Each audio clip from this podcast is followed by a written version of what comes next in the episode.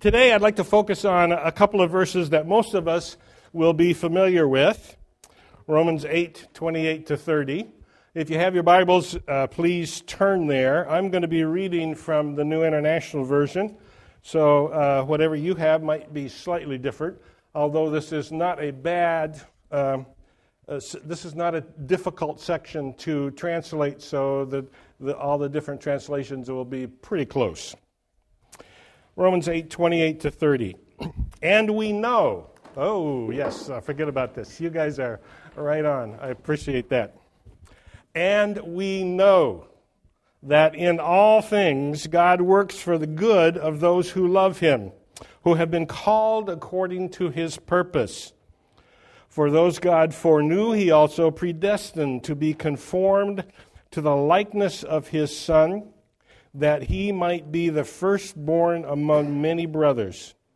And those he predestined, he also called. Those he called, he also justified. Those he justified, he also glorified. This is the word of the, go- of the Lord. Please be seated. A, a little girl named Sissy was riding her bike one day, and without knowing it, she bumped her head on a, on a low hanging branch. She ran into the house and began to yell, Mommy, Mommy, Joey hurt me. She thought that her older brother had thrown a rock at her or something. Her mom looked up from what she was doing and said, Sissy, Joey didn't hurt you. Joey's not even here. He went to the grocery store with your father. Little girl got this very startled look on her face. Then, in kind of a bewildered tone of voice, she said, uh, That means that stuff like this can just happen on its own at any time? Whoa, what a bummer in the midst of a world where bad stuff can randomly happen on its own at any time, these verses in Romans chapter 8 are a spiritual life jacket. Several years ago, Bob and I had the, had the uh, Barb and I, boy, can't get my got my tongue around. My eye teeth, couldn't see what I was see, saying, but uh, anyway, Several years ago, Barb and I uh, got to do some whitewater rafting uh, in my home state of Oregon. Uh, for the trip down the river, uh, which was filled with rapids, we had these special life jackets. They, they fit very tightly, kind of like my coat is now because they're gaining some weight, very tightly around the torso and held your head up uh, so that if you fell overboard going through one of the rapids, it would keep your head uh, above water, when, supposedly, anyway. Those life jackets gave us assurance of safety, and they gave us confidence to face even the worst rapids uh, that day. And one of those rapids was a class 5 rapid. We'll hear a little bit more about that later. In verse 28, we find these, these few words of reassurance. Again, a spiritual life jacket, if you will. This life jacket will carry us through the times when, when, when the swirling torrents of life threaten to drag us under. The title of this message this morning is Knowing God's Intent, His intention knowing God's ultimate aim and purpose for us is that life jacket that I'm talking about. Uh, it encourages us. What does encourage mean? Produces courage in us when we're going through tough times. You see, God loves us too much to let us suffer without a purpose you may have heard me say God allows uh, God loves you too much to let you suffer. But that's not what I said. I said God loves you too much to let you suffer without a purpose. Barb and I have a friend, Clayton Blackstone, Blackstone who's a pastor in Bangor. Uh, he's written a little book called Meet Me for Breakfast. In it, he writes this I suspect that after quoting the verse, God so loved the world that he gave his only begotten Son, that whosoever believes in him might, uh, uh, excuse me, yeah, that whosoever believes in him might have everlasting life, that we most often quote the very next verse, you know, the, or the most often that we quote, for we know that God works all things together for those who love him and are called according to his purpose. We most often quote it, he says, when we or someone when we're, that we're trying to encourage has experienced an at hand disaster or disappointment. Clayton continues Although the random, randomness of the moment is perfect order in God's greater plan, we are denied the roadmap of how we get there from here. We are only told that we do get there. All things work together to form us into the glorious image of, of the Father's Son, he says. We see their effects accumulatively rather than progressively. We don't see things in order. We just, uh, as he says next, by hindsight rather than foresight in ways that we seldom ever imagine. End of, end of the quote. The reason that, eight, that Romans 8 28 to 30 encourages us is that it lets us know life is not a random, chaotic mess. It may seem like it. It may seem like some of those rapids that we went through, but it's not. God has promised that we that what may feel awful is really awfully good for us. You're probably saying, Boy, I don't like listening to this guy this morning. it gets better, so hang in there. God's purpose for those He has called and those who respond by loving Him is that in all circumstances, He works for our good.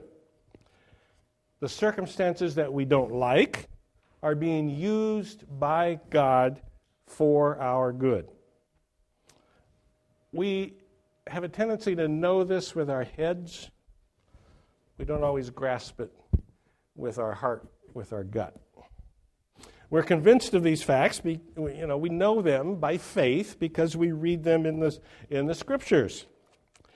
And we do know them by experience because we've experienced it ourselves, or we, we've experienced it ourselves by looking back at a bad situation.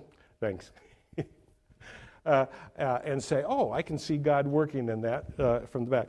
Um, or maybe we've seen it in the lives of someone else who's been gone through a difficult time. So we have, uh, we have a friend, uh, Kathleen Vandenbrink, who had brain surgery a week ago uh, to repair an aneurysm. Her husband, Van, Van, Brian Vandenbrink, some of you may, that might click in your head. He's a, he's a well known um, uh, architectural artist in the area. Her husband, Brian, wrote on her blog uh, two days ago I know that ultimately she is in God's hands and loving care. But it takes faith to believe that, and sometimes that faith gets weak when what you are looking at in real time is painful and hard. So sadness can creep in, and if you aren't careful, will bring discouragement. I'm so thankful, he writes, for the scriptures that remind me, therefore we do not lose heart, because we fix our eyes not on what is seen, but what is unseen, since what is unseen is eternal. This morning, he wrote, This morning we are singing, singing with renewed faith and trust that God is walking in this path with us and Kathleen is securely in his hands. Brian has that life jacket on that I'm talking about. He places his trust in God alone. So, so truly placing our trust in God will provide us with the spiritual life jacket that I'm talking about. Uh, when Barb and I went whitewater rafting in Oregon, we trusted our life jackets to save us should we fall overboard. But in order for the life vest to save us, we needed to put it on and we needed to keep it on properly. At one point that day, we stopped and pulled the, the raft. This is a, a, a six, eight, six, six man raft with the guide in the back. So we pulled the raft up on the side of the, uh, up on the bank, and then we walked ahead to look at the worst rapids that we would face that day. okay, you know, and then we got to figure out, okay, where we're, where we're going to go through this to get through this kind of thing. Most of us unbuttoned our vests so we could breathe again while we did that. Well, we get back in the raft, and one of my brothers, um, who happened to be the guide guiding us in the back, forgot to put his vest back together. We went through a class five rapids before he realized that his vest was flapping in the breeze. If he had fallen overboard, the vest would have done him no good. What I want to do today is encourage you to put on this spiritual life jacket and to keep it on. There's an outline in the bulletin with some blanks if you're interested. If you're not interested, that's fine too. Everybody listens and learns differently. On that outline, uh, and mine kind of faded, so I want you to be sure that you that you I want to be sure that you understand what it says. What faded out over here is that this is fact number one, fact number two, fact number three, and so on. So that's what we're going to go through. Okay? These facts, at least in my mind, help us to put on and keep on this spiritual life jacket. Fact number one God is good. Fact number one God is good. This is not specifically stated here in this passage, but it's understood from the context and from the rest of the Bible. Psalm 106 1. Give thanks to the Lord, for he is good. And that's just one of many, many times that this phrase is repeated throughout the Bible. God is good. Why else would he listen to our prayers, provide for our needs, send his son to die for our sins that we just heard the song uh, sing about, so that we can receive pardon and forgiveness and experience fellowship with him now and, and forever. So you see, knowing and truly trusting what God that is good, excuse me, that God is good is is the logical prerequisite to putting on the spiritual life jacket. If we slide into the devil's lie that God is not really good because he's allowing this bad thing to happen in my life, uh, we've already, you know, we've unbuttoned the life jacket and let it fly. We must believe God's promise here in Romans 8:28. The Bible is very clear on the point. God is good and a only God is good. Only God is good. In Mark 8, uh, uh, 10 18, uh, excuse me, uh, a man called Jesus good teacher. Jesus replied, Yeah, why do you call me good? No one is good except God alone. Because only God is truly good, he is the standard for good. Now, I didn't make that a point on the outline, but that's a key uh, in what I'm talking about this morning. God is the standard for good. Not me, not you, not anybody else. We lose sight of what is good. We, can, we think it consists of good things, good circumstances, good feelings, but God's idea of what is good for us might be different than what we think it should be. It's very much like what happens when a parent has to discipline a disobedient child. What do we say? This is for your good, even though you don't think that right now. Only God is good, and because He is good, B, God gives only good things. God gives only good things. What do I mean? That bad situation that has happened to us is a good thing even though we don't see it at the time. James 1.17 every good and perfect gift is from above coming down from the father. Anything that is good comes from god. If it's not from god it is not good. It doesn't matter how good it looks. It doesn't matter how good it feels. It doesn't matter how good it tastes if it doesn't come from God, it's not good. I think beets didn't come from God, but ice cream did. Like I said before, there will be no beets in heaven. Beets will be the main course in hell, and heaven will be full of ice cream. Of course, I'm being facetious again because I don't like beets, and I love ice cream. But some of you love beets and hate ice cream. Uh, does anybody really hate ice cream? Uh, no, probably not. uh, Fox, I'm just, uh, this is a, you know, this is free. This is a side. You don't, you didn't have to pay for this one. Uh, uh, Fox News reported in the summer of 2010 that Michelle Obama did an interview with Ladies Home Journal.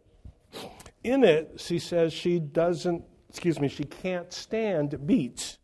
And I quote, Neither the president nor I have the beet gene. Uh, that gives me one reason to like them. Anyway, Barb has been trying to get me to eat beets for 45 years. Several years ago, our daughter in law Ainsley prepared a beet salad, and I actually ate and pretty much enjoyed it. That's probably because the taste of the beets was obscured by a very tasty salad dressing. Barb still hasn't gotten me to eat beets since then. The point here is that our experience is not the standard of goodness. Goodness is not determined by my experience, goodness is determined by its source. I've had a bad experience with beets, but that doesn't determine whether beets are good or bad in and of themselves. Goodness is determined by its source, by where it came from, not by my experience. Ice cream tastes good. It makes me feel good. It makes me temporarily happy. But ice cream is not good for me. Notice the, what's right there. Anyway, experience is not the standard for goodness particularly not my own experience. God is the standard for goodness, not what I like or don't like. Now, the fact is that God is good. But sometimes we don't recognize His goodness because it doesn't look good from our point of view. Sometimes thing have, things have to hurt in order to get better. We have to go through the pain of surgery to remove disease or, or fix broken bones or repair aneurysms, like our friend Kathleen. We have to endure physical therapy for our shoulder or our knee in order to get better and for those joints to be more useful. In 2001, five days after 9 11, I was bucked off a horse. The cinch broke while she was bucking, and me and the saddle went flying. uh, the ground was hard, dry clay. So when I hit it, it was like hitting a rock. Shattered my shoulder, broke my pelvis in two places. I spent six months in physical therapy. Therapy that I did not like because it hurt. It ached for hours after going through every physical therapy session.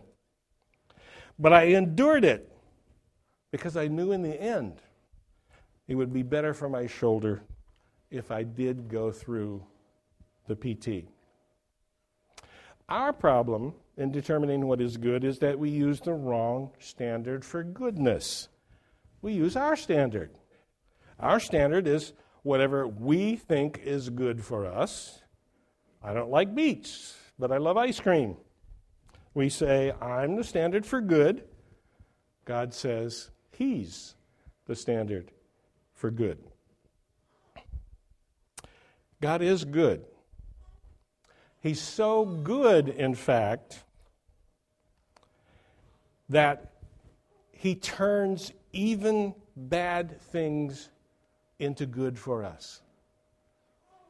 I mean, that, that's a definition of goodness in my book, right? God turns bad things into good for us. That's the point of, of the word all in this verse. All things whether or not we like them, all things are used by God for us. The point of God's goodness is not that nothing bad will ever happen to us. Again, like that little girl Sissy discovered, we live in an evil world where bad things can just happen. But God takes the bad things that happen and brings eternal good out of them. God uses even the bad situations and experiences to bring about good, good in our lives and good in the lives of others. Ultimate example of this principle is, of course, the crucifixion of Jesus Christ, which brought about the spiritual rescue of all believers from sin and death. From the disciples' point of view, Jesus' death was the worst possible thing that could have happened.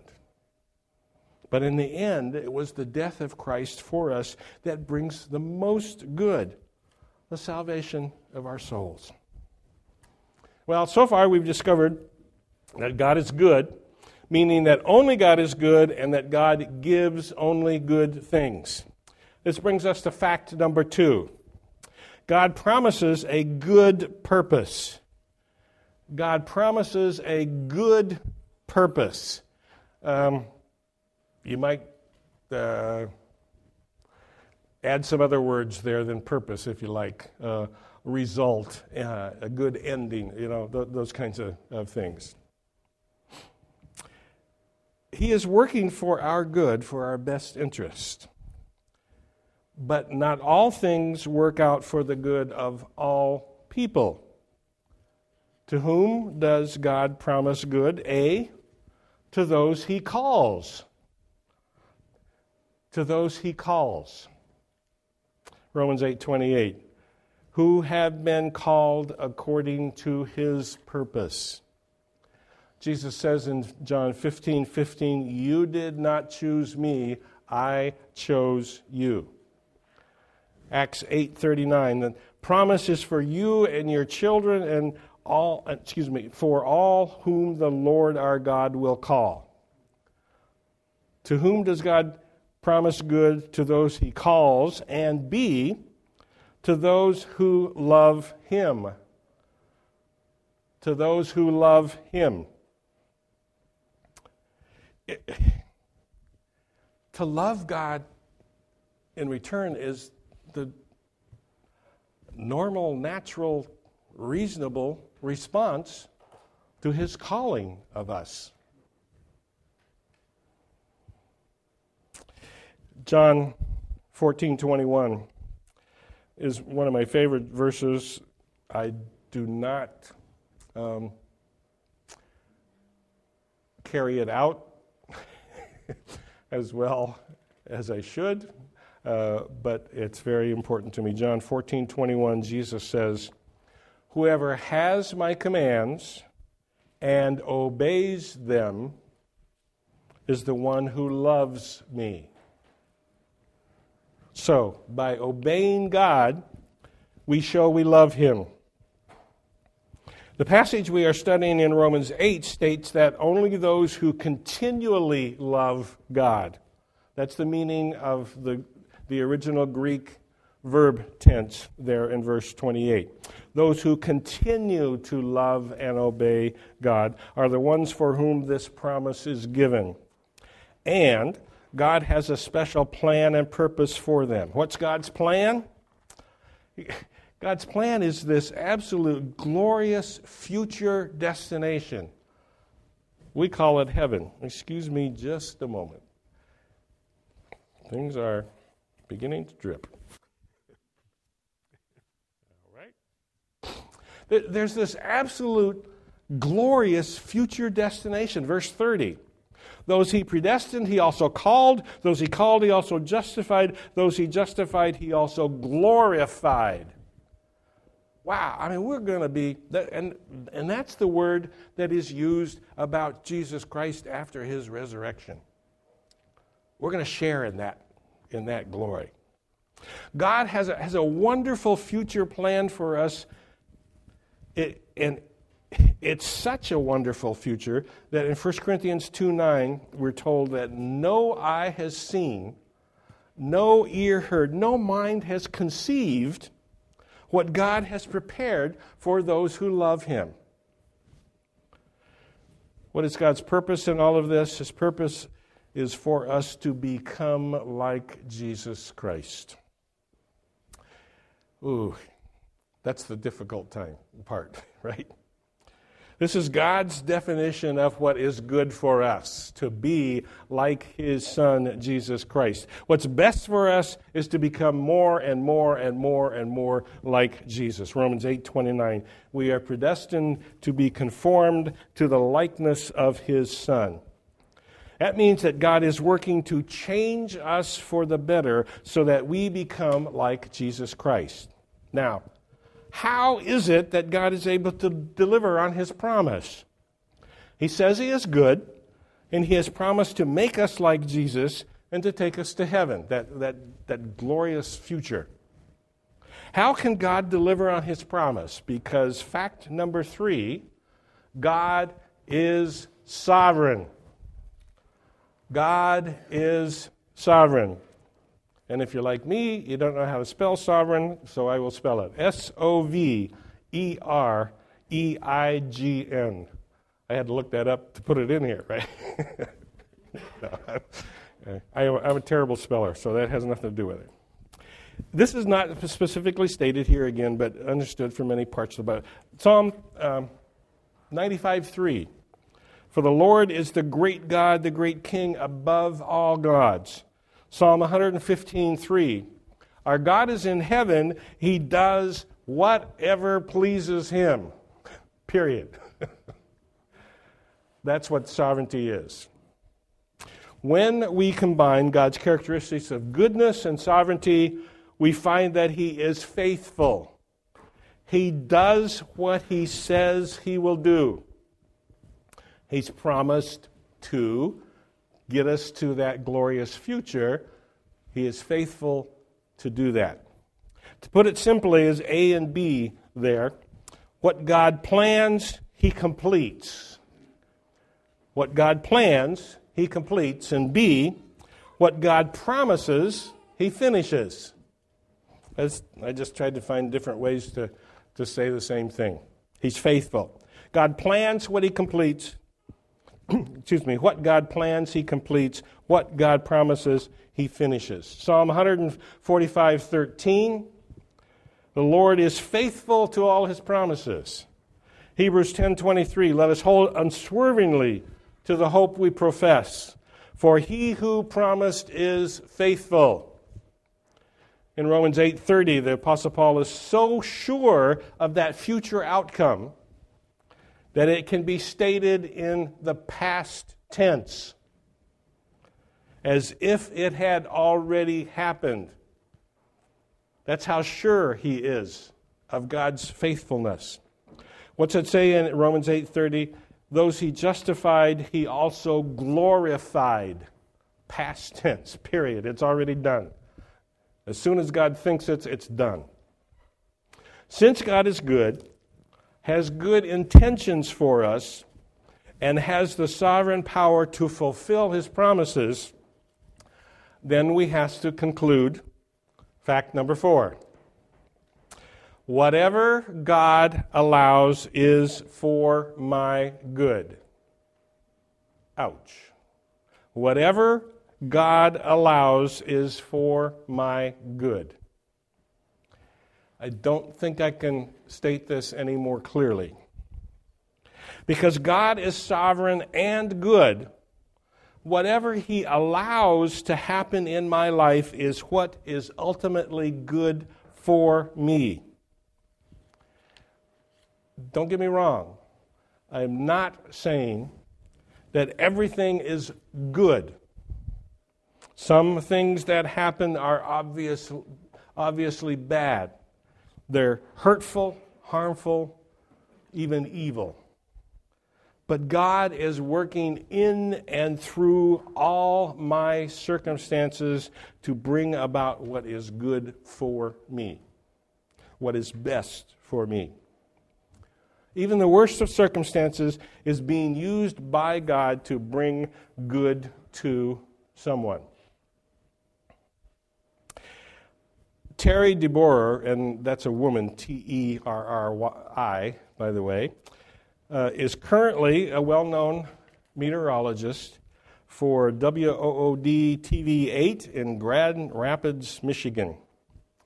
Prior to moving to Grand Rapids, she was a TV reporter in Green Bay, Wisconsin. While she was working in Green Bay, five teenage girls were walking home from school when a teenage boy lost control of his car and plowed into them, killing all five. It was Terri's job to contact the family members to see if they had a statement. She didn't relish the assignment. She hesitantly knocked on the first door and a man with obviously red eyes said, Yes, we would like to say something. Our daughter loved Jesus with all her heart and had accepted him as her Savior. Our hearts are breaking. We miss her so much. But we know that we will see her again, and we take comfort in that. Terri, who had been raised in a family that never went to church, was amazed. Her amazement continued as she visited the next four houses. Each of the girls' families had similar responses. All five girls had known Jesus as their Savior. As their families faced the nightmares of their death, they were able to find peace and comfort in the faith of their daughters. That experience was the beginning of Terri's own spiritual awakening. God used the testimony of those parents to start Terri on her journey of faith. Not long after that, she too received Jesus as her personal Savior. Although we cannot always know all the whys of life in you know, this side of heaven, we trust in the facts that God is good, His intentions are honorable, and He is in control of every situation. As, as you face the week ahead, remember that all, everything, the good and the bad, all things that happen to you this week are being used by God to make you more like Jesus Christ and fit for heaven. Do your best to co- cooperate with God's plan and purpose. That's what the writer of our last hymn did. The words for the hymn, It Is Well With My Soul, were written by Horatio Spafford. Some of you know the backstory. Horatio Spafford was a wealthy Chicago lawyer in the 1800s. He had a beautiful home, a wife, four daughters, and a son. He was a devout Christian. One of his friends was Dwight L. Moody. At the very height of his financial and professional success, Horatio and his wife Anna suffered the tragic loss of their son. Shortly thereafter, on October 8, 1871, the Great Chicago Fire destroyed almost every real estate investment that Spafford had. In 1873, Horatio scheduled a boat trip to Europe in order to give his wife and daughters much needed vacation, time to recover from the tragedy. Spafford sent his wife and daughters ahead of him. He remained in Chicago to take care of some unexpected last minute business. Several days later, he received a telegram. His family's ship had encountered a collision all four of his daughters drowned, only his wife survived. With a heavy heart, Horatio boarded a ship that would take him to his grieving wife, Anna, in England. It was on that trip across the Atlantic Ocean, near the place where his daughters had drowned at sea, that he penned those now famous words When sorrows like sea billows roll, Whatever my lot, thou hast taught me to say, It is well, it is well with my soul.